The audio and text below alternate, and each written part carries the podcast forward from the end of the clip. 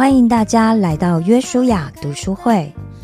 这是一个我们和大家一起读书、分享或者一起听书的单元。这个节目是由戏剧圣经和我们瓦 CCM 共同制作播出。而这次我们要读的书是由基督教旧事传播协会以及淡江教会制作的《水到渠成》这本书。这本书是由廖年明以及张路德两位服侍者累积过去的辅导经历，集合了三十篇生命故事汇整而成。这里面的故事主角。最年轻的有十八岁，最年长的有六十六岁，有单身男女，有夫妻，有父母，有孩子，也有爷爷奶奶。经由当事人对成长历程和原生家庭的反思，再透过牧者辅导的角度，借由前人的经验或者圣经的教导。来协助思考，最后也会提供每一位正好遇到相同情景的朋友们，该如何应应，怎么样为主而活，怎么样珍惜每一个当下的一些建议。但愿每一位朋友都可以在这里得到鼓励，学习到智慧，并且得到从神而来的医治。与安慰，欢迎大家来到约书亚读书会。这是一个我们和大家一起读书、分享或者一起听书的单元。这个节目是由戏剧圣经和我们瓦 C C M 中文台共同制作播出。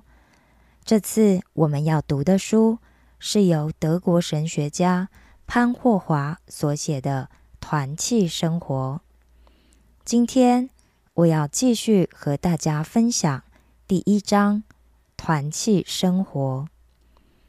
上周我们一开始就谈到了团契，就是透过耶稣基督，并在耶稣基督里面那一种甜美和谐的生活。也就是说，信徒们唯独透过耶稣基督。也是在耶稣基督里面，我们才是彼此相属的。这是什么意思呢？第一，为了耶稣基督的缘故，信徒彼此需要和别的信徒共处。第二，信徒唯独透过耶稣基督，才能到别的信徒那里。第三。我们从亘古就在耶稣基督里蒙选召，我们是在今世被接纳，却要永远连结在一起。这代表的是什么意思呢？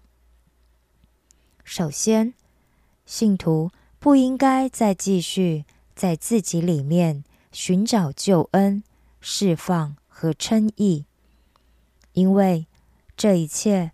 唯有在耶稣基督里才能找到。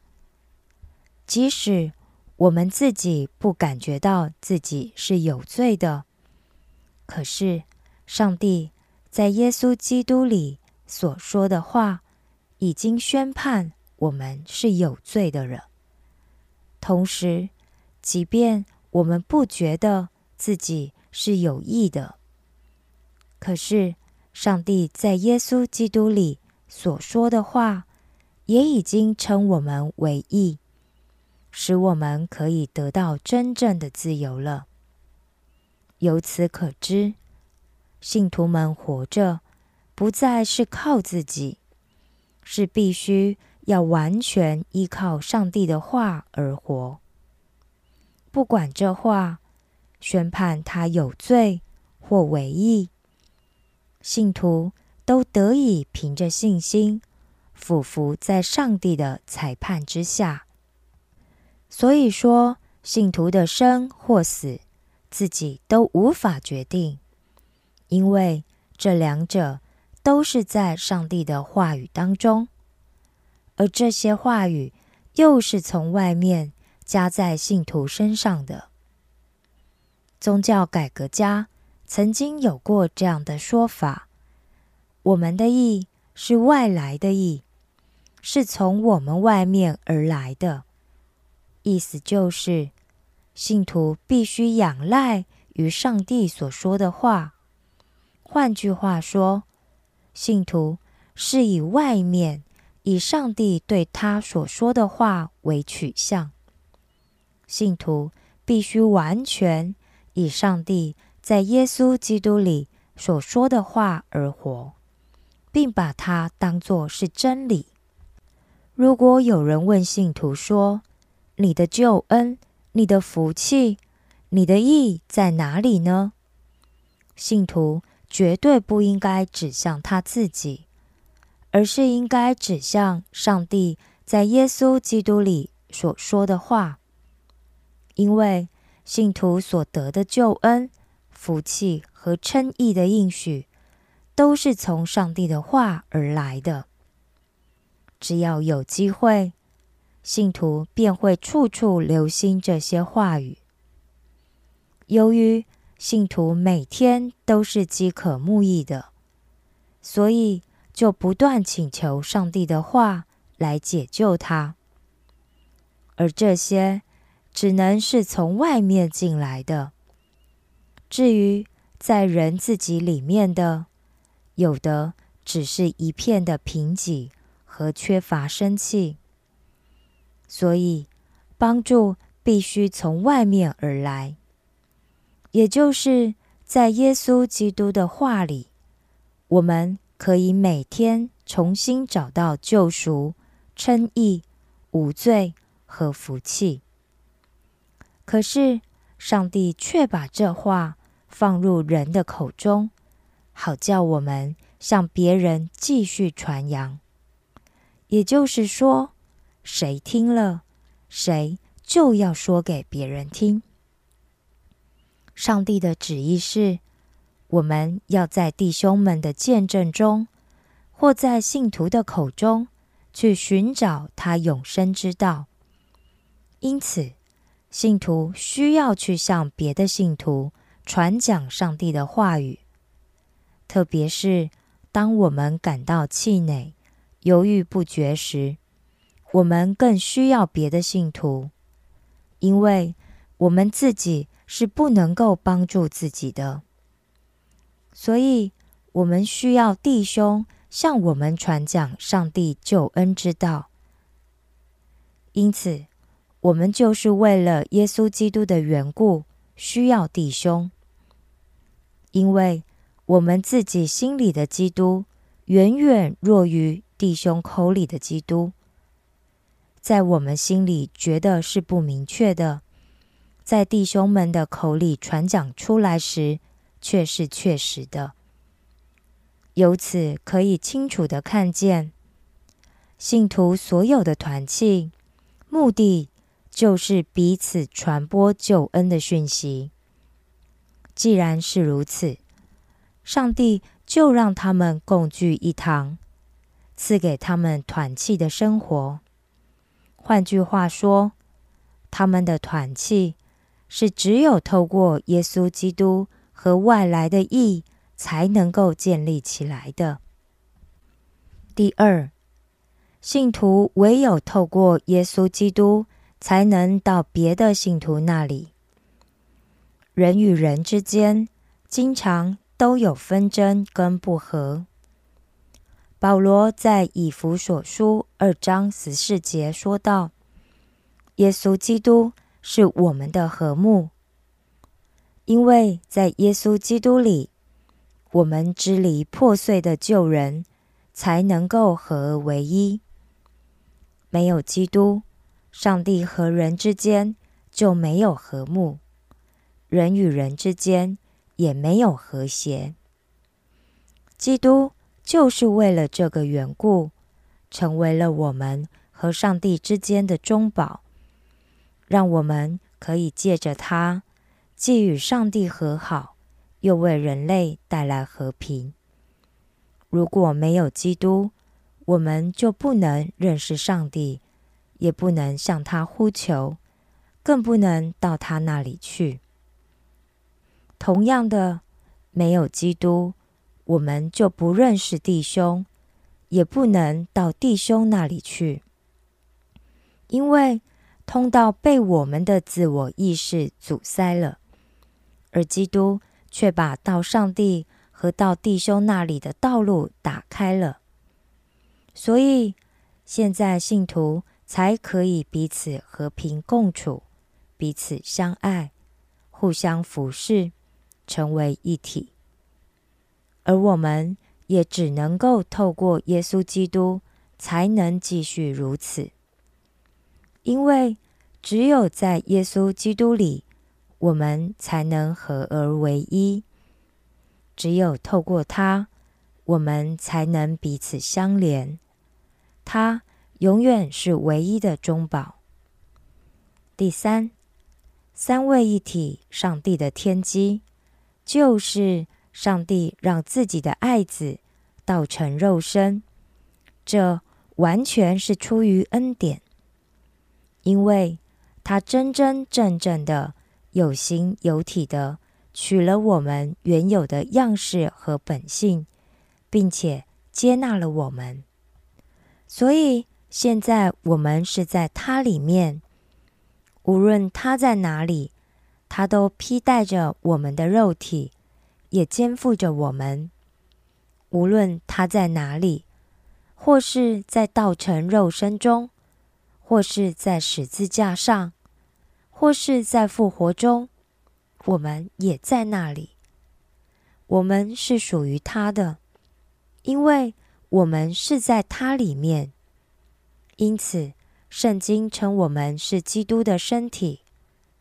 其实，早在我们知道和表示愿意以前，我们已经和整个教会一同在耶稣基督里蒙拣选、蒙接纳了。既然如此，我们也就永远属于他，并且活在他的团契中。将来有一天，也要在永恒的团契中和他继续在一起。铁萨罗尼迦前书四章九和十节中说：“论到弟兄们相爱，不用人写信给你们，因为你们自己蒙了上帝的教训，叫你们彼此相爱。但我劝弟兄们要更加勉励。”上帝已亲自教导我们，弟兄间要彼此相爱。